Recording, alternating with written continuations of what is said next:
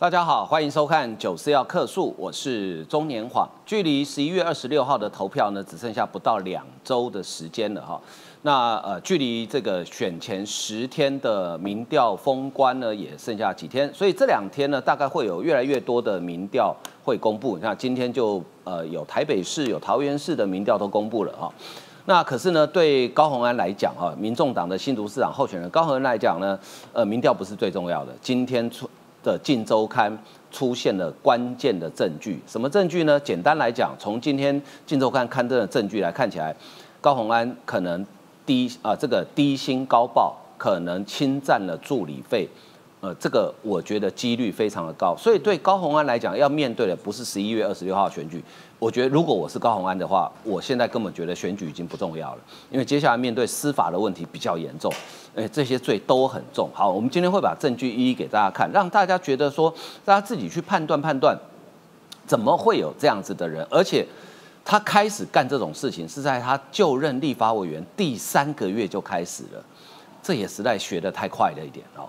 那有些事情呢，可能也不是只有住院躲起来就可以解决的哈。虽然高鸿安上礼拜去住院，但是他的住院呢，又引发了很多风波。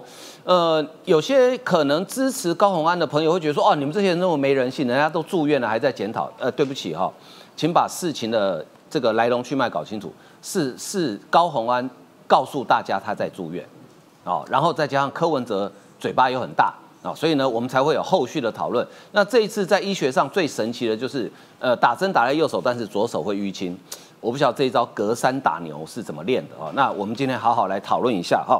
另外来看这个高鸿安呢，现在最后的王牌大概就剩下郭台铭了哈。所以他上礼拜六在脸书贴出了一段影片，是关于他政策宣传的影片，其中有郭台铭。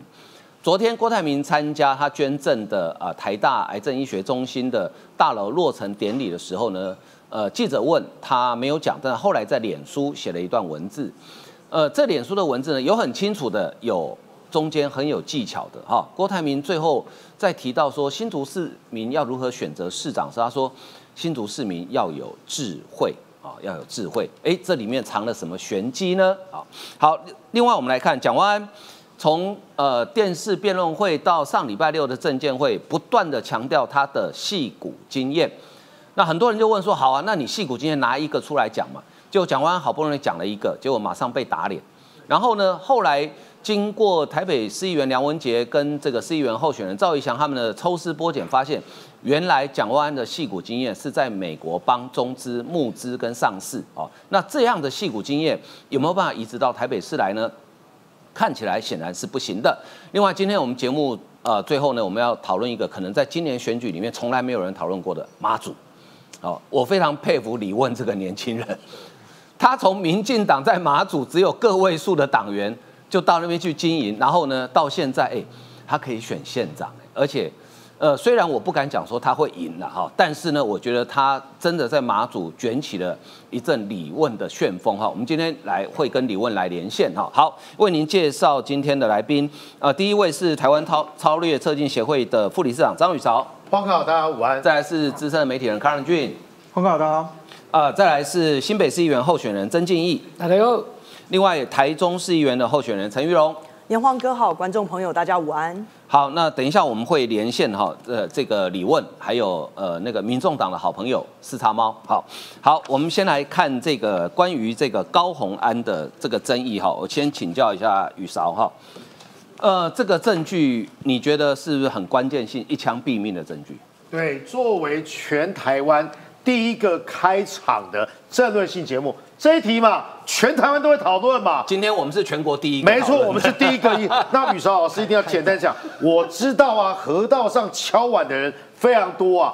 第一炮为大家说的，蔡壁如是趁人家病要人家命吗？他说了，看新闻才知道高鸿安这么搞，是吗？上礼拜你们不是一起开记者会吗？每个人说，我不记住。呃，华哥你回答，你们都已经知道了嘛。但是呢，他说这句话。内有玄机，嗯，这些助理跟他有什么深仇大恨？表面上是在嫌弃这些助理，对对对，呃，场面话是这样讲的，哎，啊，我都不知道我们红安做的这么好，啊，这些助理到底跟他有什么深仇大恨？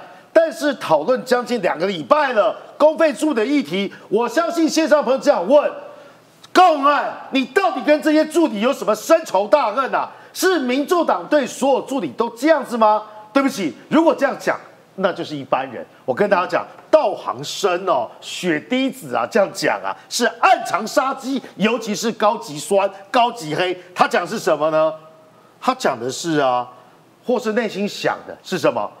把那个先摆都是外快咯，我我都做不红区，你也慢想要选起掉了，这就是这个党的斗性。简单来讲。你宁可把高文安呐给拉下来，也不要看他呢高票啊去当啊市长。我抄袭被辞职，或是呢我下台鞠躬，高文安其实就是直接呢给他一枪毙命。嗯，这是呢蔡壁如想要告诉大家，另外的玄机说哦我不知道啊，怎么会这个样子呢？哦，大家不要被。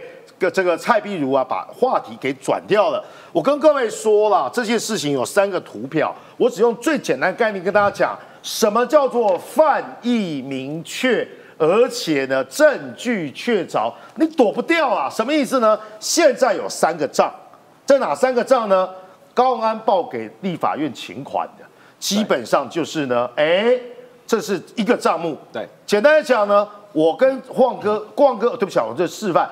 我请晃哥当助理，嗯，但是呢，我告诉晃哥说，潘 Sir 哈，立法院那边呢，我报的是啊，我跟你说的形式上的薪水，可是呢，你实际上领的有第二个账，你看啊，这个叫做先框，或是啊康立法院的凯，我说我们两个约定好七万哦，说我报给立法院就七万。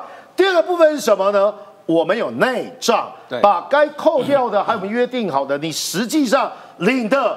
比如说就是六万啊啊，就入你账。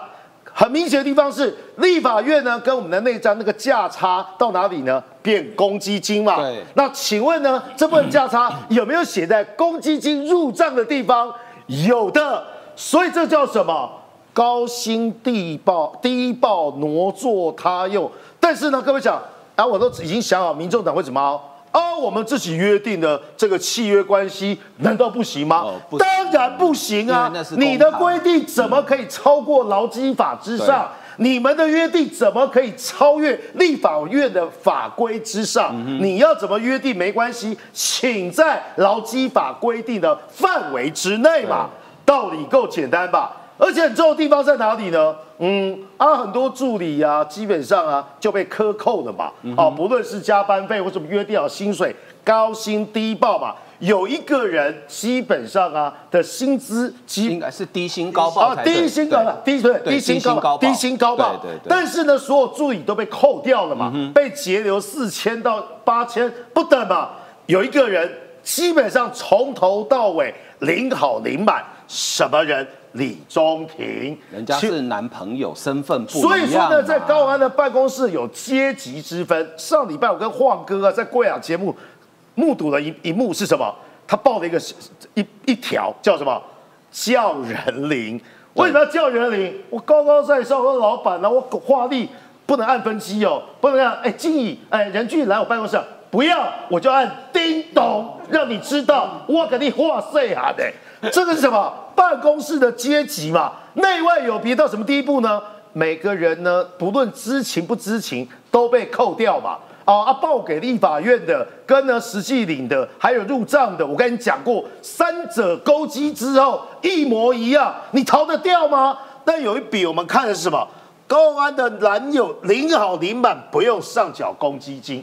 潘神他永龄基金会的，永龄基金会是郭导的基金会，他是我的男朋友，所以呢，他就像，哎，这个叫刚好，因为每个立法院助理都应该这个样子嘛。但是其他人可不是，所以公室的助理还有分好个同心圆，最内圈的。还有呢，哎，那这我自己的贴心扣比较少的，最外围的扣比较多，可以这样吗？这就是高安现在的问题。所以你可以看高安助理的这个助理费做账明细，我刚才已经为他解释了，因为这个很细致不好看，就是三三条嘛，报给立法院的基本上是形式的，然后呢入账的部分呢，扣掉的部分呢又是一个，那是所谓的内账。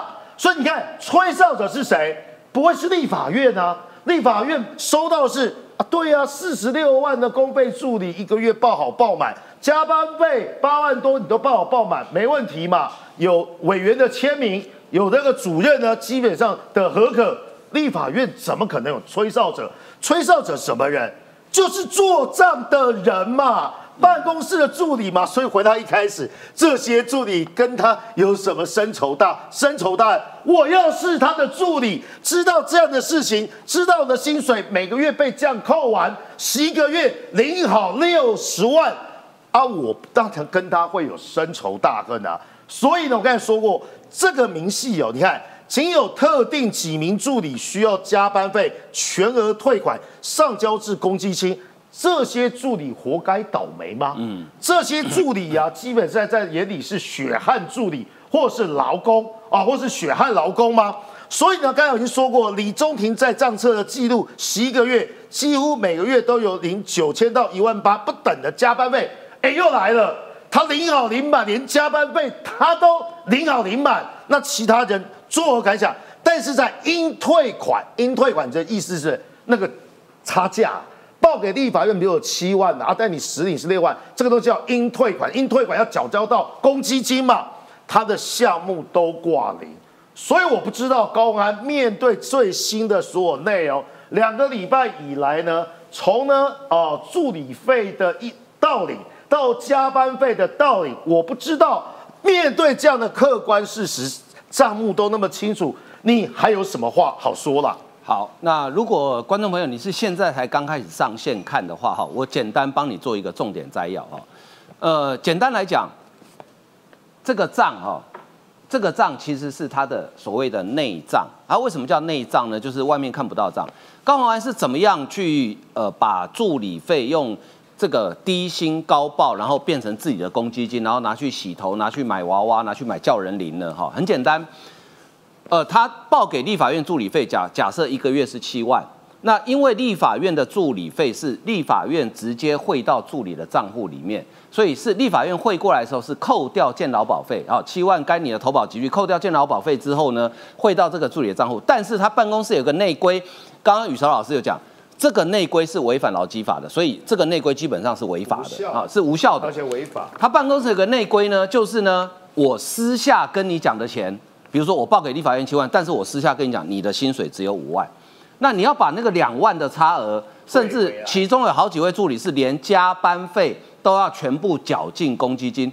可是，哎，我觉得他办公室做账也算蛮仔细的了哈。也就是说，我七万到五万，那我的健劳保费不不一样啊，怎么办？没关系，我帮你算五万的，我重新再帮你算一遍，哦，就变成这个状况。那《晋周刊》呢是有吹哨者哈，跟他们提供了十三页的内账资料，他们一笔一笔去比对，比出了二十三笔。这二十三笔是什么呢？就是扣掉健劳保保费之后领的钱、退的钱加加班费，跟汇进公积金的金额一模一样，连个位数都一样。所以他们会认为说，他们会怀疑说，这个可能真的就是第一个可能是低薪啊高高报，第二个有一个人。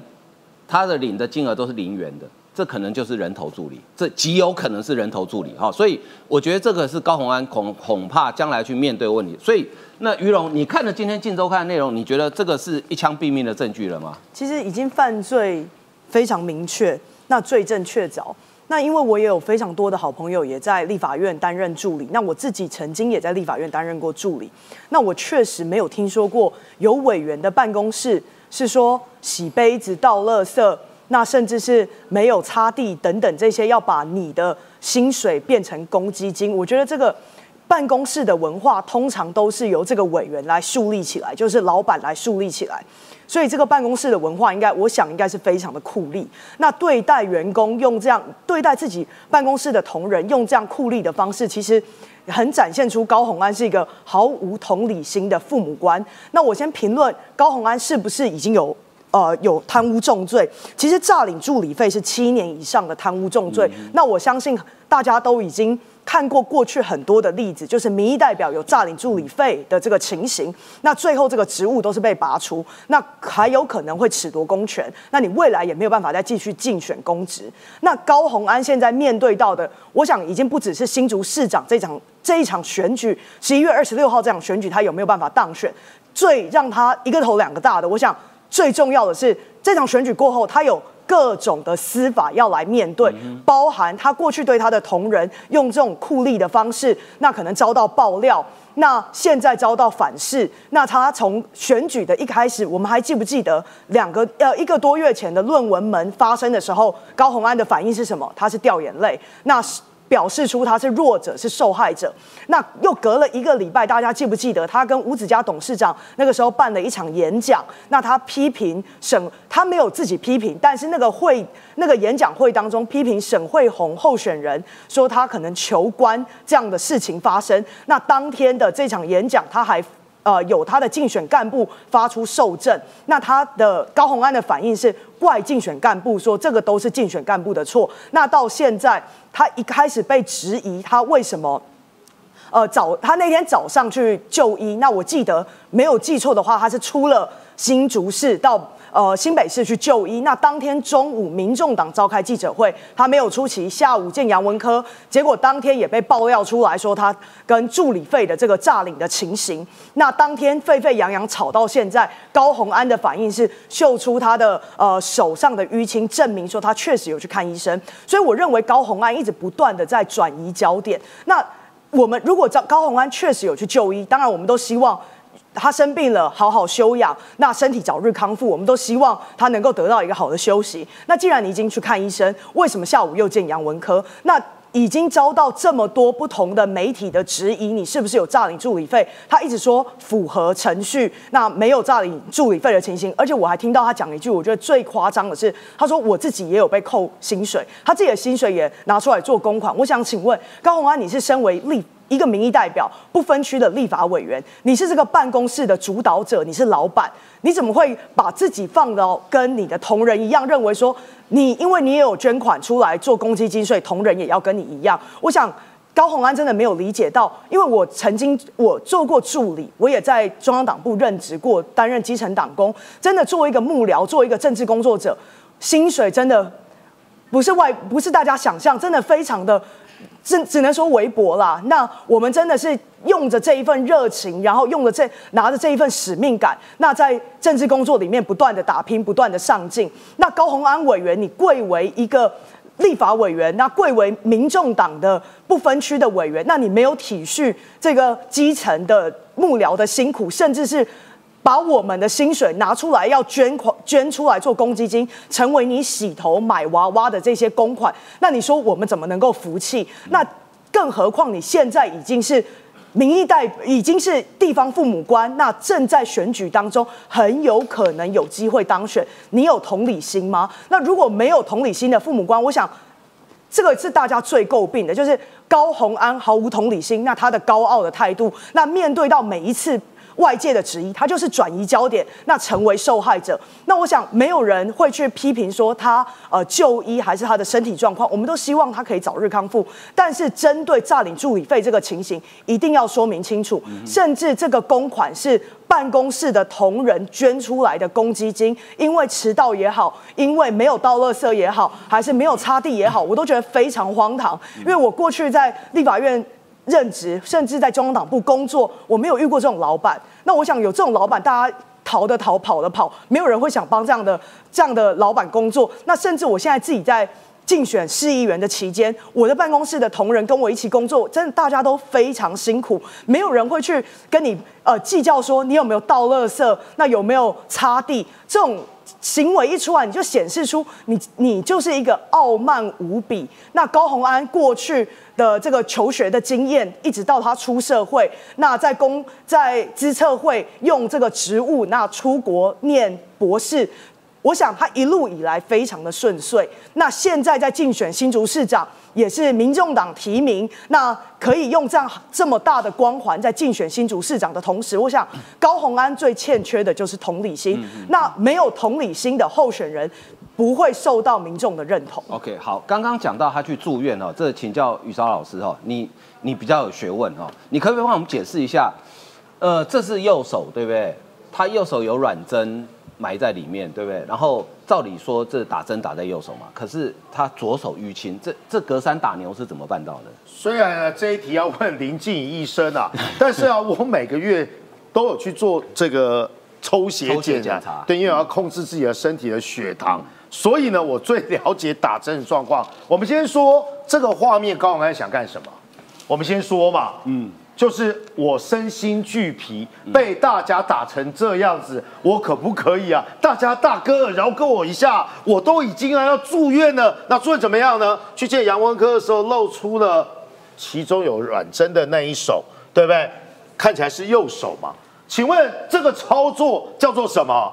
博取大家的同情，请各位记得，议题的发动者是谁？是你嘛？是他先抛，对不对？你抛这个东西嘛，就是希望大家能够报道嘛。报道是同时，哎啊，有人有报道，有人说好可怜啊，我不能说在好可怜是同时，看一下，啊，原来是右手啊。很多人专业是说，其实这样子哦。可能会细菌感染呐、对或是说呢，啊，你就在家里好好休息嘛。当你病说啊，喝舒跑啊，或喝电解质的饮料，跟打这个是一样的。大家是不是就开始讨论？你是不是议题发动者？然后接下来，哎呀，你完的时候，这个除了右手软针还在之外，你要秀左手淤青。晃哥说的，我每个月去打针啊，我还没有遇到说打右手完了之后呢，联动反应啊，立刻左手就淤青。隔山打牛，这有违常理嘛？当你是一题发动者，我们可以解释你到底要秀几次，这很正常吧？有人说你好可怜，我说呢，你既然好可怜，你就要多休息。那为什么要去做这样的画面？你看两次，右手臂呢亮淤青，高安澄清绝无打假针。高安在同个影片之中呢，也拉右手，也拉左手，就是要跟大家讲什么？这个潜意识啊，可能是啊，内心要告诉大家，我悲愤到真的，我抽血要抽两次，或者是呢，右手抽血，左手淤青，够可怜的吧？那我觉得他的发言人呢、真的是非常非常的有趣。我不要说无聊好了，左右手都要打针，右手打到乌青换左边，是不是要两手先前让你们检查查甘愿？真的很无聊。我觉得你浪费大家时间，懂我意思吗？我打针当然有时候啊，那个拍拍拍拍了半天，戳进去的时候，他张先生不好意思哦，我不确定啊有没有抽到静脉，抽出来再换一手嘛。哦，这也是正常状况嘛？但我会没有无聊秀给大家看？哎，我好难过，我抽血，对，这打针打两次，哎，我好可怜哦。我还是回到一开始所说的，请问这议题是谁发动的？你发动的得到了一定的新闻的讨论度，当然有人觉得你很可怜，民众党就说了不舍啦、打压啦。但是啊，请记得这也是公共讨论的平台，我觉得啦。再后来说这样的事情，就真的非常非常不厚道。请问我有这样质疑吗？我只是觉得，从头到尾，我相信华哥跟我立场都一样嘛。如果真的需要休息，就好好躺着休息。然后呢，不躺着休息，近半找不到你，一问三不知，立刻出现在杨文科。杨文科呢被阴了，基本上哑巴吃黄连，基本上说不出来。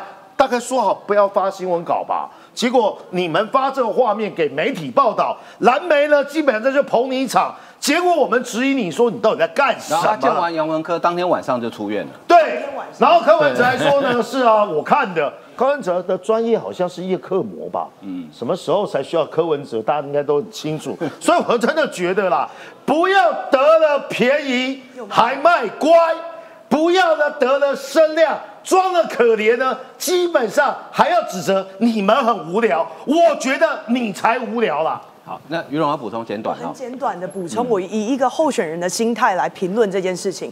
高虹安现在是候选人，那选举剩不到两个礼拜，所有的候选人一定会用尽全力在自己的选区去争取选民最大的认同。那他既然已经真的身心俱疲，出了选区去医院，那就应该好好休养。所以他如果没有好好好好休养，那又马上他是早上去。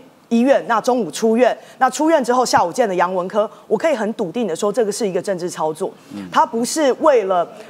杨文科不会是他当天才赖联络，然后下午就去见的人，一定是事前就已经约好。那这个绝对是政治操作。那我还想跟大家、跟观众朋友分享，政治人物，尤其是候选人在竞选的期间，大家都身心俱疲，包含我自己。我讲我的经验，大家听我的声音，我讲已经烧瞎，已经快讲不出声音。为了这一场选举，也瘦了快十公斤。那我想，所有的候选人到这个阶段，真的都已经非常的累，那就是咬紧牙关拼下去。那高红安在这个阶段，为什么要秀出来他的手被呃软针插那个打针？那还有他自己身心俱疲的状况？这个一定是政治操作，可以跟大家很笃定的，因为所有候选人一定是希望表现出 OK 好的那个一面。其实哦，大家有没有注意到他的发言人讲话其实有漏洞？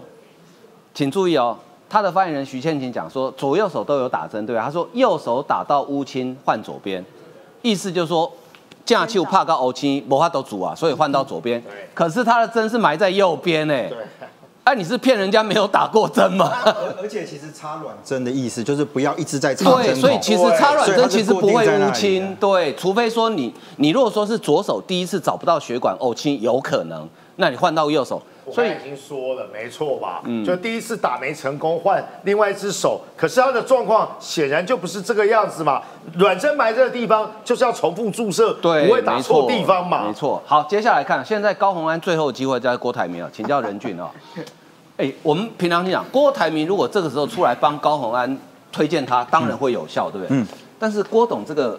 我只我不好意思讲那个形容词，但是我说姜是老的辣，是这段话写的太有智慧了。好，那这个新闻应该先稍微简简短讲一下了啊，就说一开始的时候，其实黄光琴有在脸书上是讲说郭台铭你不可以都不理高鸿安，对，因为你这个东西你要出来表态，怎么好像把它给丢包了？结果高鸿安被记者问到，他就讲说，哎，没，大家敬请期待啊，我马上就会有跟郭台铭合拍的影片。结果呢，他就丢了这个。我一开始的时候，老实讲，因为我只有看影像，没有听声音，我想说传宗接代的代怎么会是那个代嘞？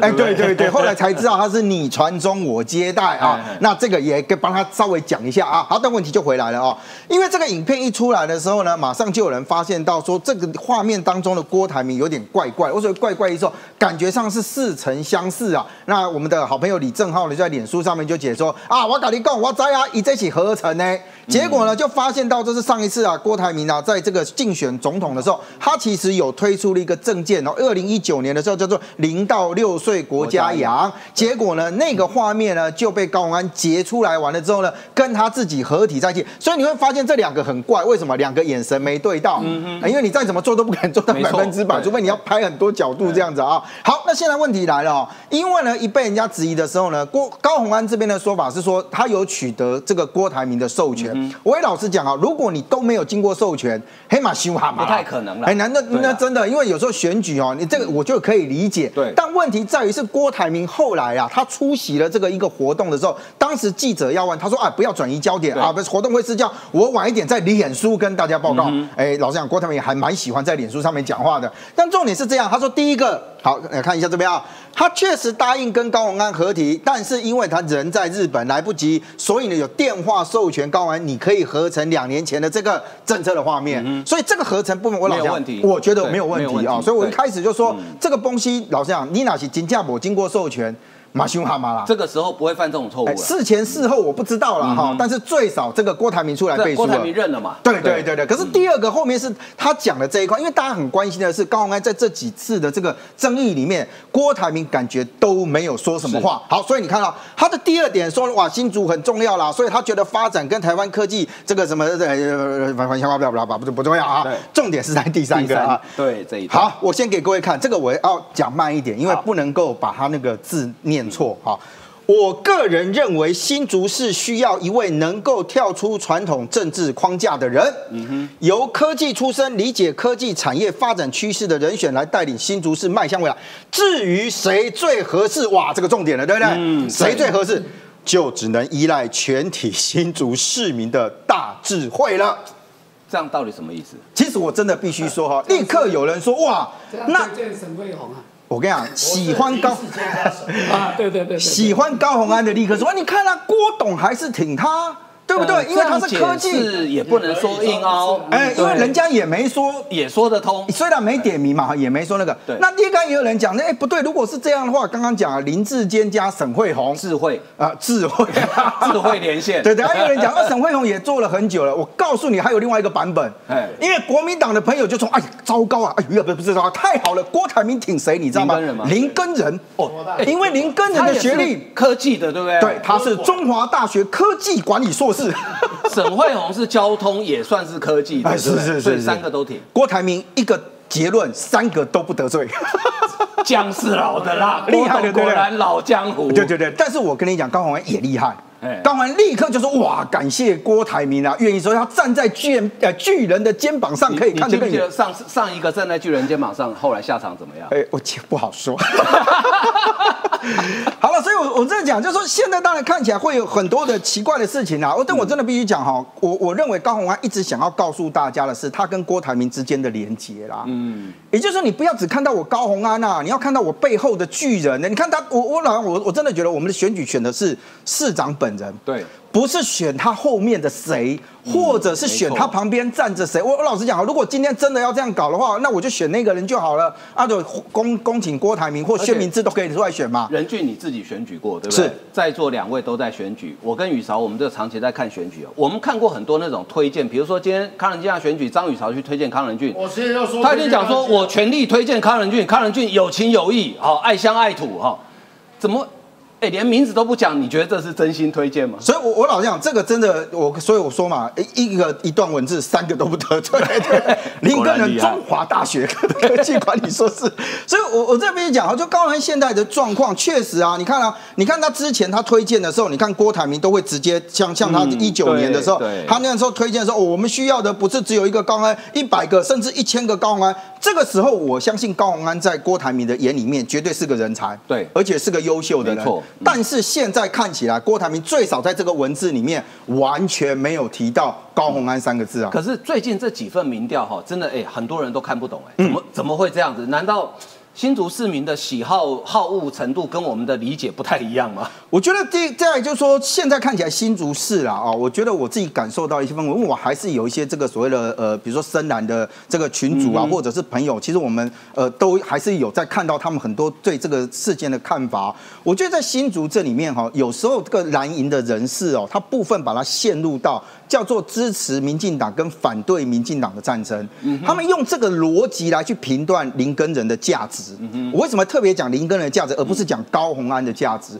也就是国民党的人理论上面来讲，应该要支持自己的政党参选人林根人嘛。可是居然没有，因为我在我甚至在有些人的那个发言里面，他甚至就明讲说，我们不能让民进党再予取予求了，我们要给民进党一个教训。那所以应该把这个支持拿去给一个最有可能赢的，最少在数字上。上面看起来是高鸿安维持在那个地方，所以你看这几波下来，整个的民调部分，高鸿安居然没有太大的这个变化。嗯那我认为某种程度上面来讲，也有可能是选民他在这边是隐藏起来。为什么？你如果实质上来看他的这个表达的这个哈，跟其他的县市比起来，老实讲，他算是普普啦，不是说特率其实没有很高。对，其实是没有七成左右。所以我觉得这个某种什么某种程度上面，现在当然有些这个媒体的朋友，或者是有一些政治观察，或者会讲说，哇，百年难。难得一见，怎么会有这么多争议的人的事件出来，反而他的民调没有跌？那反而是负责攻负责踢爆的人，比如说像这个林根人的部分，他看，因为国民党现在是讲说他有微服的上上来了哈，但是他我必须讲啊，他的微服上来，可能对蓝营的那些那些人的选择，他会看的是说你有没有能够有胜选的机会。嗯如果你没有胜选的机会，我为什么要挺你？所以我都讲哈，林根人一开始的态度很很，我觉得他一开始要主攻击是 OK 的，可是当他中间收手的时候，你看我这几天我就讲一个名词，是他是不是意图使自己不当选？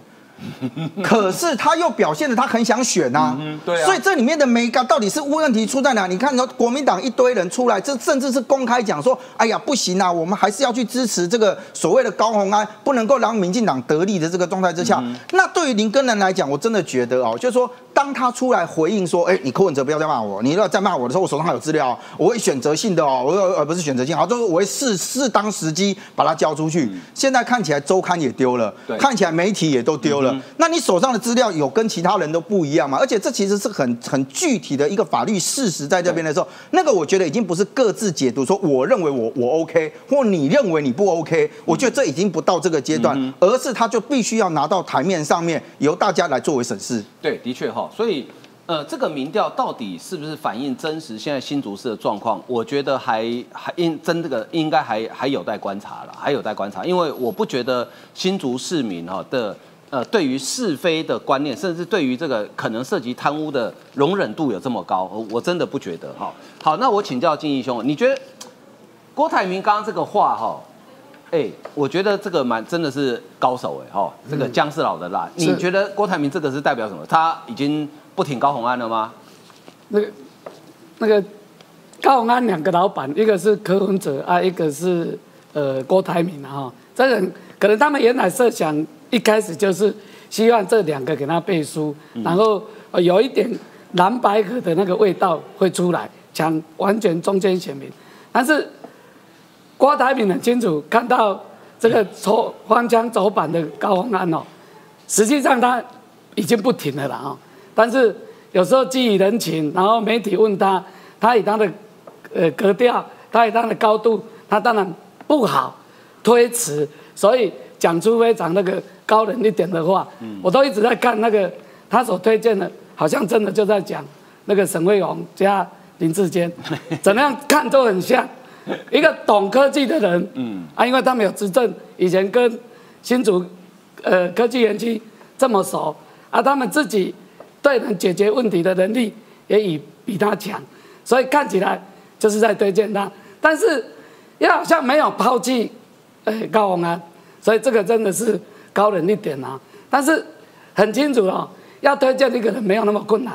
现在讯息这个语音这么发达，只要录个音，在日本都可以录，录个影像，总是不会改嘛。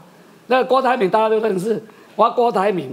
我来推荐高鸿安，有瓦二都瓦二，在日本都可以录啊，没有那么困难，而且还同意他只用肖像权，那表示说他已经收手了。他在对于高王安在这么多事情上啊，他已经不太不太愿意去推荐他。嗯。但重点哦，这个会不会影响到后面的的这个选战哦？高王安在扫掉一个老板以后。那你看，这些刚刚民调在看哦，我都觉得很纳闷。我们自己从事那么多选选选举啊，都很清楚，这些未表态的人每天都在看，都在注意，尤其是最后这两个礼拜，他们真正要投下那一票的时候，他们一定会仔细思考，这么多瑕疵，如果真的把新主事交给高鸿安，他们是不会放心的。他们会想说，还是求一个稳定啊，而且求一个不会出错的，所以沈惠宏到后来一定是他们最好的选择。那我们也插播一下，高鸿安阵营十四点要开记者会，说呢他会针对这十三页的争议。我还是提醒大家哦，我们已经把所有的质疑点都已经标出来了。嗯，高鸿安要不然就直球对决，直球对决的前提是你要道歉。再不要听到什么又牵拖东牵拖西啊，说啊啊立法院都是这个样子啊，呃柯建明的助理怎么样？那些都是围魏救赵，那些是歪楼。两点钟我们会好好的盯着电视荧幕，看看高安说什么了。我再补充一下啊，那个我觉得最委屈的是林根人啊。如果其实这个资料，我想吹哨子之前有给他，对，叫他说，哎，阿力都给他公布这么最正确找的东西。公布你可以提升你的民调，你有机会当选，后后后续还要再加码，再来支持你，但是他没有好好应用，这就是衰长老派的做法嘛，没有办法判断掌握一个时机，你有可能反败为胜，在九局快下半，你有可能赢，结果你把它抛掉，就要抛掉嘞，抛掉以后，蔡少者说不行啊，我实在太恨高鸿安了，我你不你不曝曝光。我还是要找人曝光啊，他才提供给媒体。嗯那真实曝光以后，真的有机会让高鸿安一枪毙命。嗯，的确哈。好，那另外我们来看这个也是沙卡都的选情哈，台北市哈，请教这个宇韶哈。因为蒋万安在电视辩论会跟上礼拜六电视证监会都不断的强调他的戏股经验，因为他第一次讲戏股经验的时候被曹新成吐槽说，那你举一个案例来，就他礼拜六真的举了案例，结果发现，哎，这个案例好像也也也被吐槽了哦。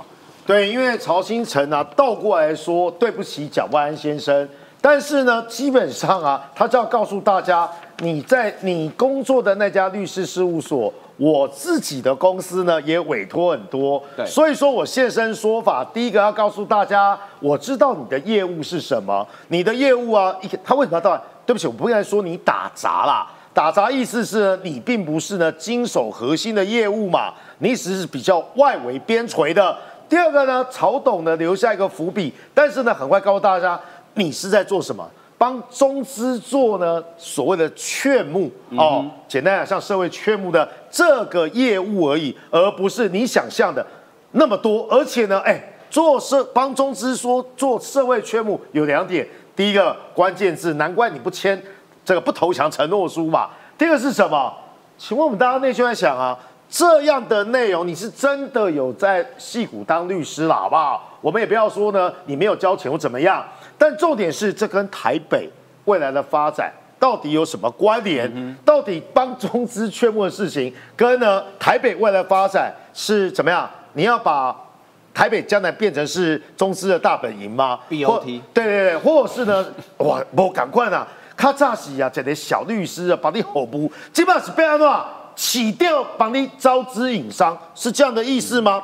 所以你看哦，曹先生说，蒋先生所谓的戏骨经验，第一个十分短暂。在这家事务所是打杂的菜鸟，三年内基本上都是为中资公司在美国筹资或是上市。我说劝募嘛，与美国戏股的关联不大。想到戏股，你会想到生产群聚效应；你想到戏股，你会想到 Google，你会想到这些高科技的 know how 管理，这样的管理可以拿来当城市治理。结果呢，对不起，好像对接不起来。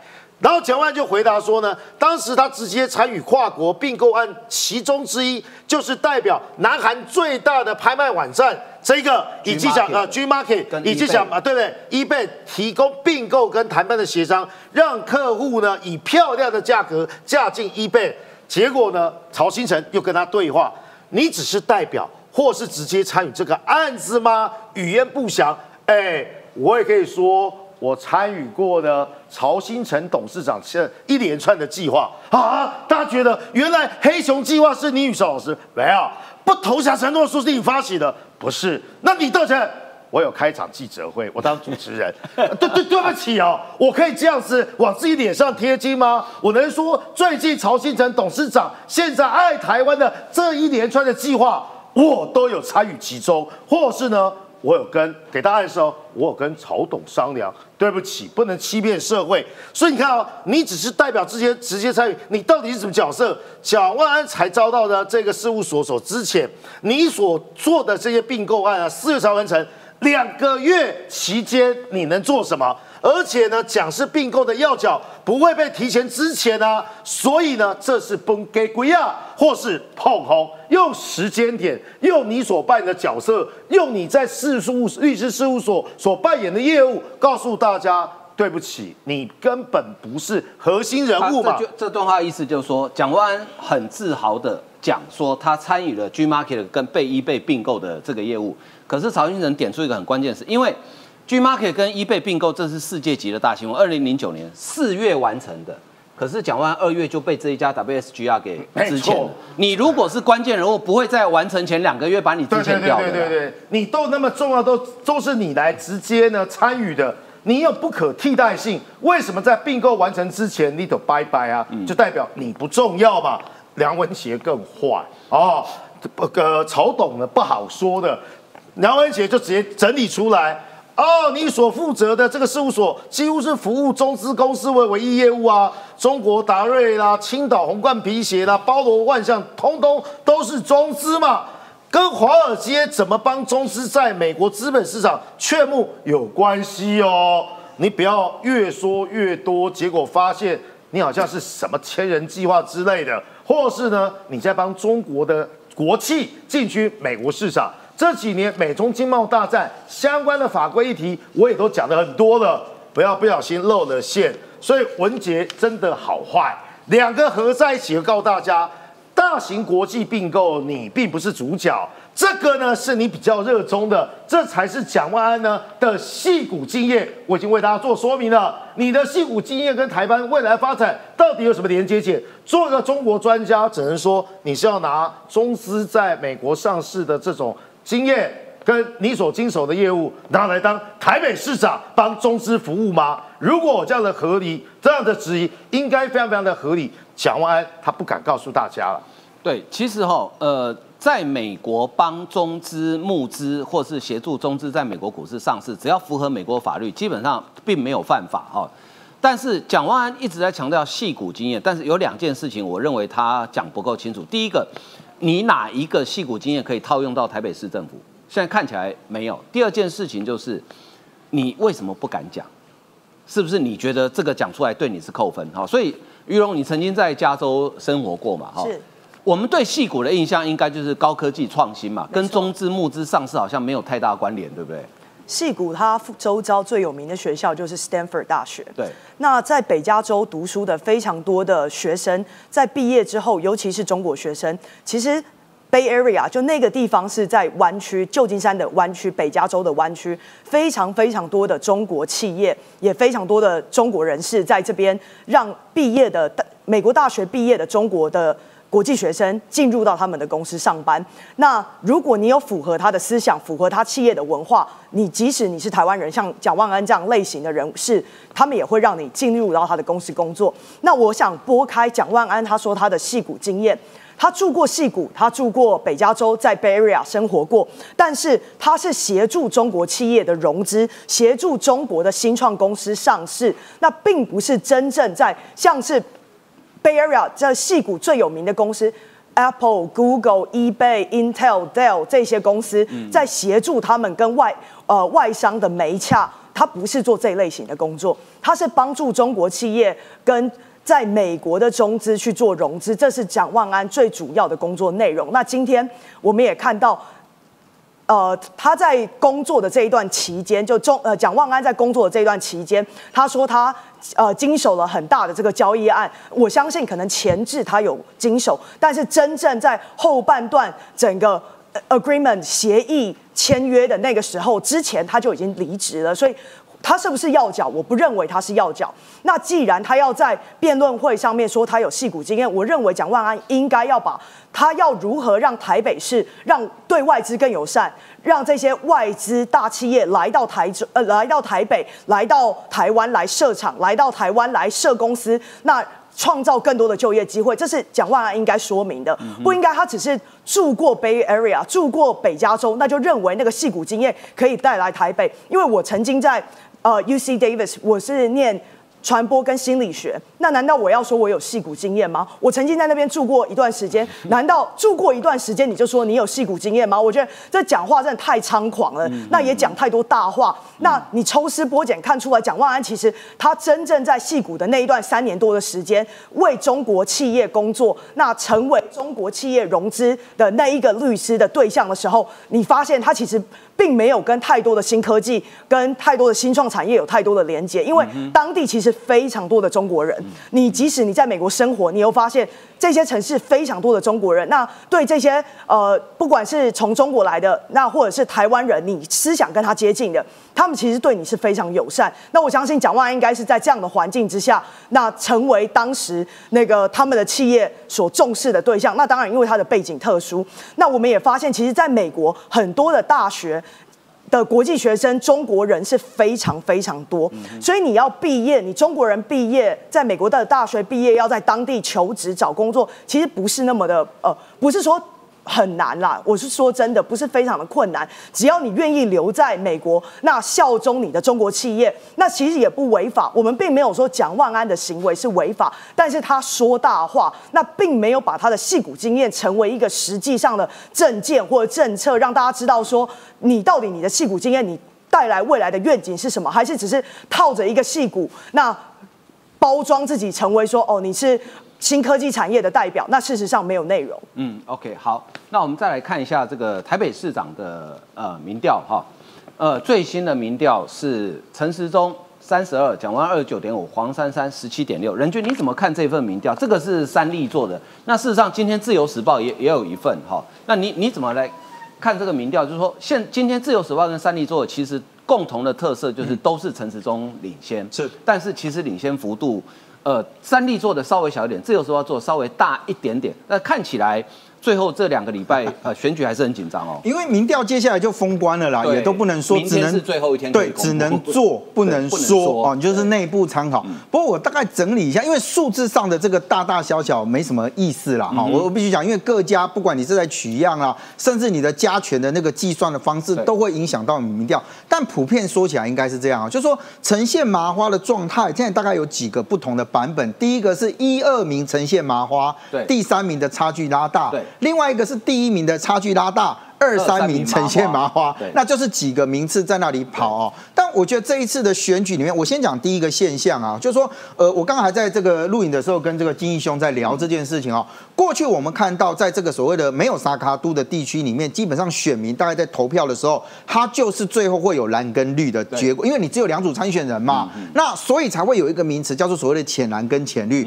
但是其实那个浅蓝跟浅绿的比例会差不多，也就是除非是特定重大的事件跟。它真的有切身相关，像当年什么年改的时候，年改那个时候其实第受到教训的不是只有民进党说啊，我因为我做推动年改，是国民党参选人被受到教训，因为他们讲说立了不太没不太恭维，所以其实那个除非是特定的事件，不然的话，基本上蓝浅蓝跟浅绿，其实大家都还是会有一个比例上的划分。那在这一次的这个民调里面，为什么会凸显出这种所谓的麻花或者是撒卡度的状态？我认为在这些地区里面，确实它的整个选民的结构其实是有一些影响的，也就是不再只是说，哎，我在这之前的时候，我就只能在民调的时候，我可能就必须选蓝绿，顶多我只是不表态，可是我到最后投票行为是可以这样。可是，在这些撒卡度地区里面，确实看到第三组的参选人，某种程度上面来讲，他有 hold 在一个定点上面，所以我觉得这个其实对蓝绿来讲都是一个挑战。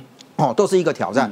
第二个是呢，比如说以台北市来说，我觉得黄山的这个选情里面其实是有受到一些的影响。嗯，也就是虽然你用一个无党籍的身份参选，但是多数人都知道，就是说你的背后其实就是民众党，就是柯文哲。所以你说高鸿安的事件对他会不会有影响？我认为会，会，因为大家就会来问说，那你的态度是什么？所以你看黄山一些现在说法就是说，那我们现在如果有，你就是把他送到检调去啊，让检调去去说话，不要这样一个爆料两个爆料。那我认为这个其实当然。在态度上面，他你被问到民众党事务的时候，他就只能选择就是啊，那是民众党的，我我不便讨论。但是我就讲，对选民来说，会认为你今天的 background，你的基础其实来自于这一块的时候，它就会有一些的影响。那我觉得某种程度上面，蓝绿的基本上大概陆续归队了。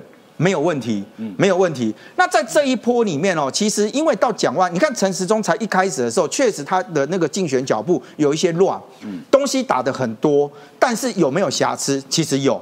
但现在是蒋万安开始不断的强调自己优点的时候，反而被大家质疑讲说，哎，阿里金马共的优点，我其实老讲我认同，但你要是更说服我啊。你知道有一个笑话是这样。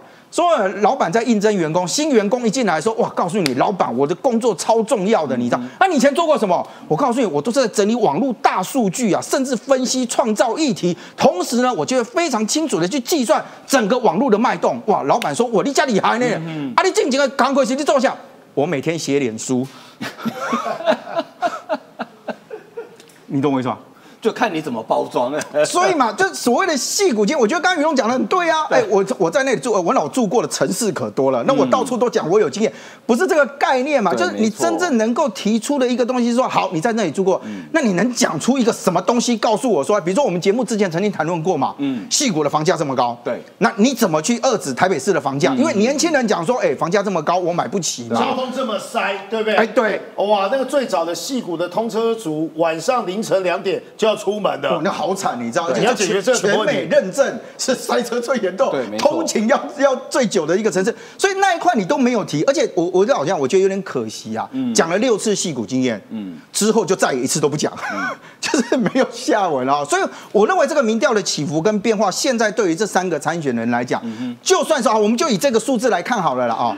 因为其实还在误差之中，对，没错。所谓的三趴，这个当然很快的就会有一些，所以我觉得接下来大家哈都不会有敢松懈啊。所以我想蒋万安阵营他对会有争议，他他也不提。嗯，也都不再碰了。他希望能够就是说，哎，我尽量把我的蓝再收一点。对，所以他会不会把未来主攻的对象对到黄珊珊那边去？希望能够拉黄珊珊那一边再进来。那当然，黄珊阵营他说我没有那么低啊，我是第二名啊，或是怎样？那我觉得就是看各个阵营各自努力啊。对，的确哈，因为其实看得出来，黄珊珊现在已经开始在呃拉蓝的票了哈。好，那我们继续来看的是。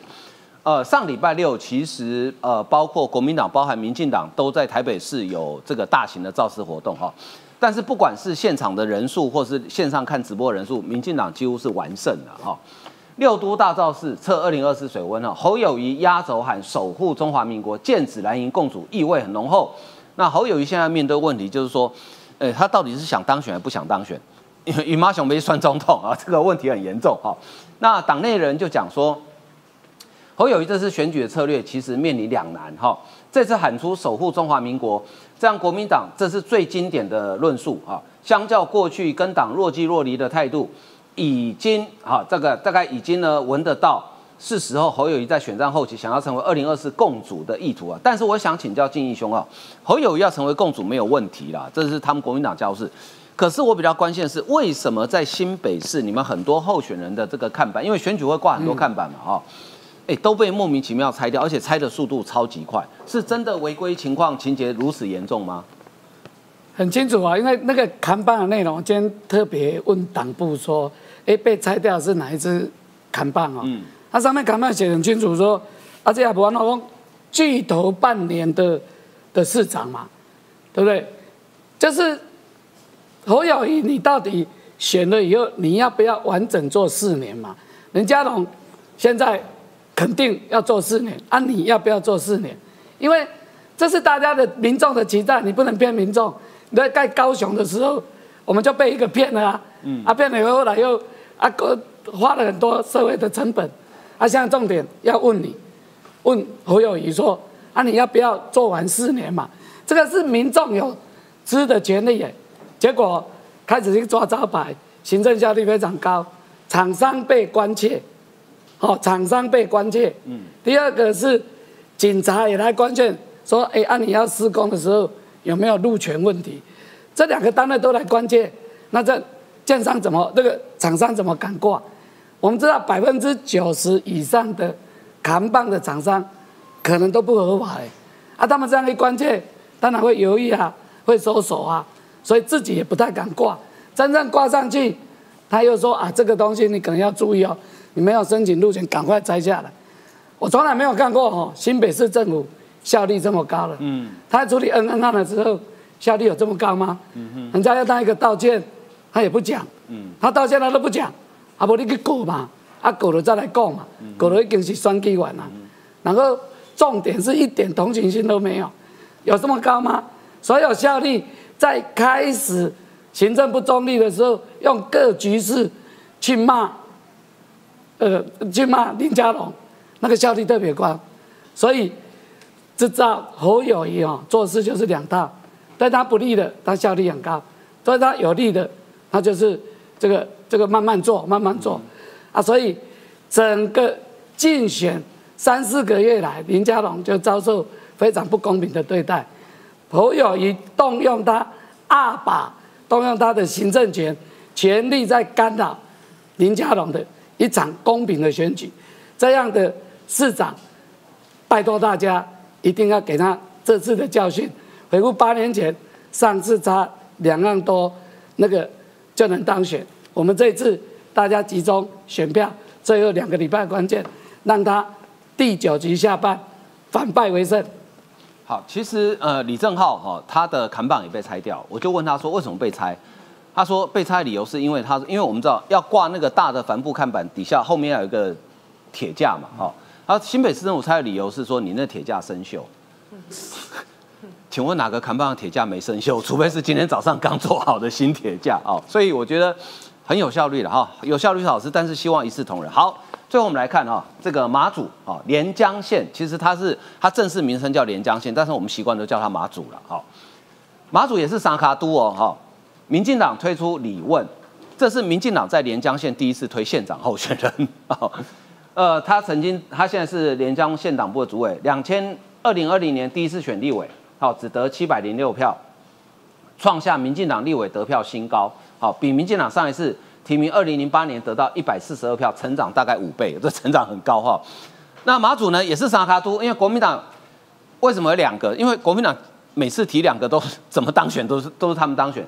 曹尔元前地震局长，王忠明是连江县前副县长哈，他们两个人啊要对上李问，所以李问会不会有机会呢？我们现在连线的就是呃人在马祖的李问，李问你在线上吗？Hello，主持人好，各位观众朋友大家好。哎，我看到四叉猫也在哈，四叉猫你在我隔壁，你没事跑到马祖去干什么？对，我给你们看一下，我们现在在一个风景很好的地方吃午餐。我没有看到你发文说四沙猫看海的日子，但旁边不是你的菜。你看我，我现在风景超好的，下面就是海哦。我现在吹着海风吃的午餐。好对我们，我这几天都在这边马祖度假。哦，真的吗？等一下，我我调一下镜头。好，因为不是因为四超猫把镜头都占掉了，你你要把它挤出去，李问你要。给李问看，我在旁边出现一半就好了。对，很感谢四超猫昨天来参加我们在南竿的造势活动，然后这也是民进党相隔几十年，相隔十二十年在马祖，那总算也有呃再次举办造势活动，那也很高兴。哎，你问，我我真的很佩服你的勇气耶！你敢一个人单枪匹马到马祖去选举，而且你有个造型我印象深刻，因为你做了一个那个蛋菜，把自己装扮成蛋菜，然后在路上走。那你你其实嘿，其实上一次我们真的是用淡菜的造型，但这一次我们不再只是单枪匹马，嗯。那这一次是有十个候选人，就包括县长、议员、乡长、乡民代表跟村长五合一的选举，所以总共十个候选人，要组成一个团队叫大黄鱼战队，嗯就是呼应马祖的海鲜特产黄鱼对。对，那没错希望在四乡舞蹈都游出去，然后带来新的气象。嗯哼，那你你这是第二次在马祖选举嘛？那这段期间你也一直都待在那边嘛？哦，呃，你这次感觉上就是马祖地区的选民对于民进党的候选人，他的态度上有没有很明显的改变，或者是说认识的比较多一点呢？其实当然，经过两三年的耕耘，现在我现在是在马祖经满三年，然后、嗯呃就持续的为民众来服务。那当然呢，会认识的朋友变多，然后更多朋友来熟悉我们的理念。那其实我觉得马祖的情况是说，大家不见得会，不见得会根据政党的意识形态来投票，而是说这是一个小的地方，那平常有没有互动，平常有没有认识的朋友，这是嗯非常重要的。而且其实很多马祖乡亲希望地方能够看到更多政党的良性竞争跟监督。嗯就长期以来，马祖是缺乏对于县政府施政的监督，所以马祖其实面临很多问题，各行各业面临缺人力、缺住宿、缺用地的问题。所以当你缺人力的时候，很多事情其实会影响到民众的权益，像嗯医疗资源。那离岛大家很关注医疗资源的问题。对，那如果医疗的人员是缺人力的情况之下，很多医疗人员排班轮休的时候是没办法按照规定来请有符合资格的医疗人员进行排班跟轮休，嗯哼，那变成说被迫由没有，例如说没有药师执照的人来帮民众拿药，嗯。那这会衍生出很多健康上跟医疗上的风险。嗯。那让民众相当的担心。嗯。那各行各业面临人力不足，那要住宿空间没地方住，让马祖的房价飙高。嗯例如说，我们的房租其实一个套房已经一万多块了，跟台北一样。哇，这么贵啊，这这个这是大家很多人听了觉得不可思议，但哇哦马祖目前确实就是面临说整个不管是住宅空间规划，或是土地规划、产业空间的规划，都有许多需要改进的地方。嗯所以民众也期待改革。嗯那或许对民进党不熟悉，但希望有一个地方上的反对党、地方上的在野党能够参与政治，然后提出一些好的想法。嗯，那你问他们也期待，就是说你刚刚讲马祖的选民也期待很多改革，那他们有没有想一种一种想要那个换党换人做看看的那种想法呢？所以确实是希望有更多的监督，而且这次的选举很特别，是萨卡都嘛，嗯哼，呃，国民党提了两个人，国民党没有不应该说提是国民党报准参选两个人，嗯哼，然后这次民进党又第一次提名县长候选人，各层级又有这么多候选人，所以其实我想相多相当多的民众是非常期待，然后嗯提出一些好的改革的想法。嗯，你们这次有十个人嘛，连你在内十个候选人嘛，哈。对对对，呃，你有没有评估大概呃有几个可以当选？我觉得很多席次都相当有机会了。哦那至于县长方面，也是萨卡度的选举，所以各个有机会，人人没把握。哦，真的吗？呃好，我们我我们是抱持希望，然后也觉得说这次可以拿下好的成绩。嗯，那我最后想请教一下四叉猫哈，四叉猫哎，你你以一个呃外地人的身份到马祖去观察选情哈，你看到的马祖的改变，跟你印象中的马祖有没有不一样？哎，这里有 seven 跟有咸酥鸡，你原本以为那里是没有的吗？我以为不是有 seven 我不意外，但是我不知道说这边是有咸酥鸡摊的，嗯我以为这边就是早早七点八点就会打烊的，可是这里有咸酥鸡摊呢，跟我想象中的完全不一样。那那你看到，你觉得这次民进党有没有机会在那边当选任何一席啦？有没有机会？我不知道哎，可是我觉得就是就是很多民众看到我会打招呼，然后对我友善，我觉得对我友善的通常都应该是会投给李问的嘛。哦，对对对，没错哈，这对对对，对我有，他们就讲说他都有在三立的节目上面看到我。哦，那那这也是一个指标哦哦会跟我来。跟我合照，跟我打招呼，嗯所以我就觉得嗯，既然是对我友善，他们应该都是你会的票。嗯我我我最后我最后分享一点，就是好来这两三年来，我觉得最意外的事情是，我们地方党部虽然没有任何公职哦，嗯现在民进党在马祖是目前没有任何议员席次，，对，然后我本身就只有党职没有公职，但是我们的服务案件其实相当的多，哦，就是民众有时候找现任的民意代表，或是找县政府，如果问题没有办法马上解决的话，嗯。反而会找这我们这些没有公职的嗯民进党党部的的同仁伙嗯伴。然后，例如说，好，之前因为马祖没有中医诊所，所以民众没办法拿到清冠一号的药物，嗯所以反而是我们的地方党部透过民进党不分区立委吴胜汉的协调，然后建立一个跟台湾本岛的中医视讯看诊的机制，让民众可以拿到新冠疫苗。所以种种的服务案件，各种医疗资源、呃教育资源、那学校厨师薪水的补助，那或是呃各种需要跟中央反映的这交通上的议题，反而是很多时候是地方党部没有公职的地方党部的人员在替民众来发声。那其实很多民众他经过这样子的互动跟建立信任的关系以后，也会发现说，其实民进党地方党部也有在为马祖民众服务，做很多事情。嗯嗯嗯然后也透过这个机会来更认识我们的理念。对，因为我想可能因为离岛很多事情可能牵扯到中央的权责，那民进党因为现在刚好在中央执政，所以可以帮得上忙了哈。那真的非常，我李问是我非常佩服的一个年轻人，因为我觉得他的勇气真的勇气可嘉，一个人单枪匹马赶到马祖去拼，拼到现在哎。小有成绩了哈，所以我觉得真的李问值得佩服啊。那最后那个四叉猫，快点回台湾，哎高高宏安很想你啦。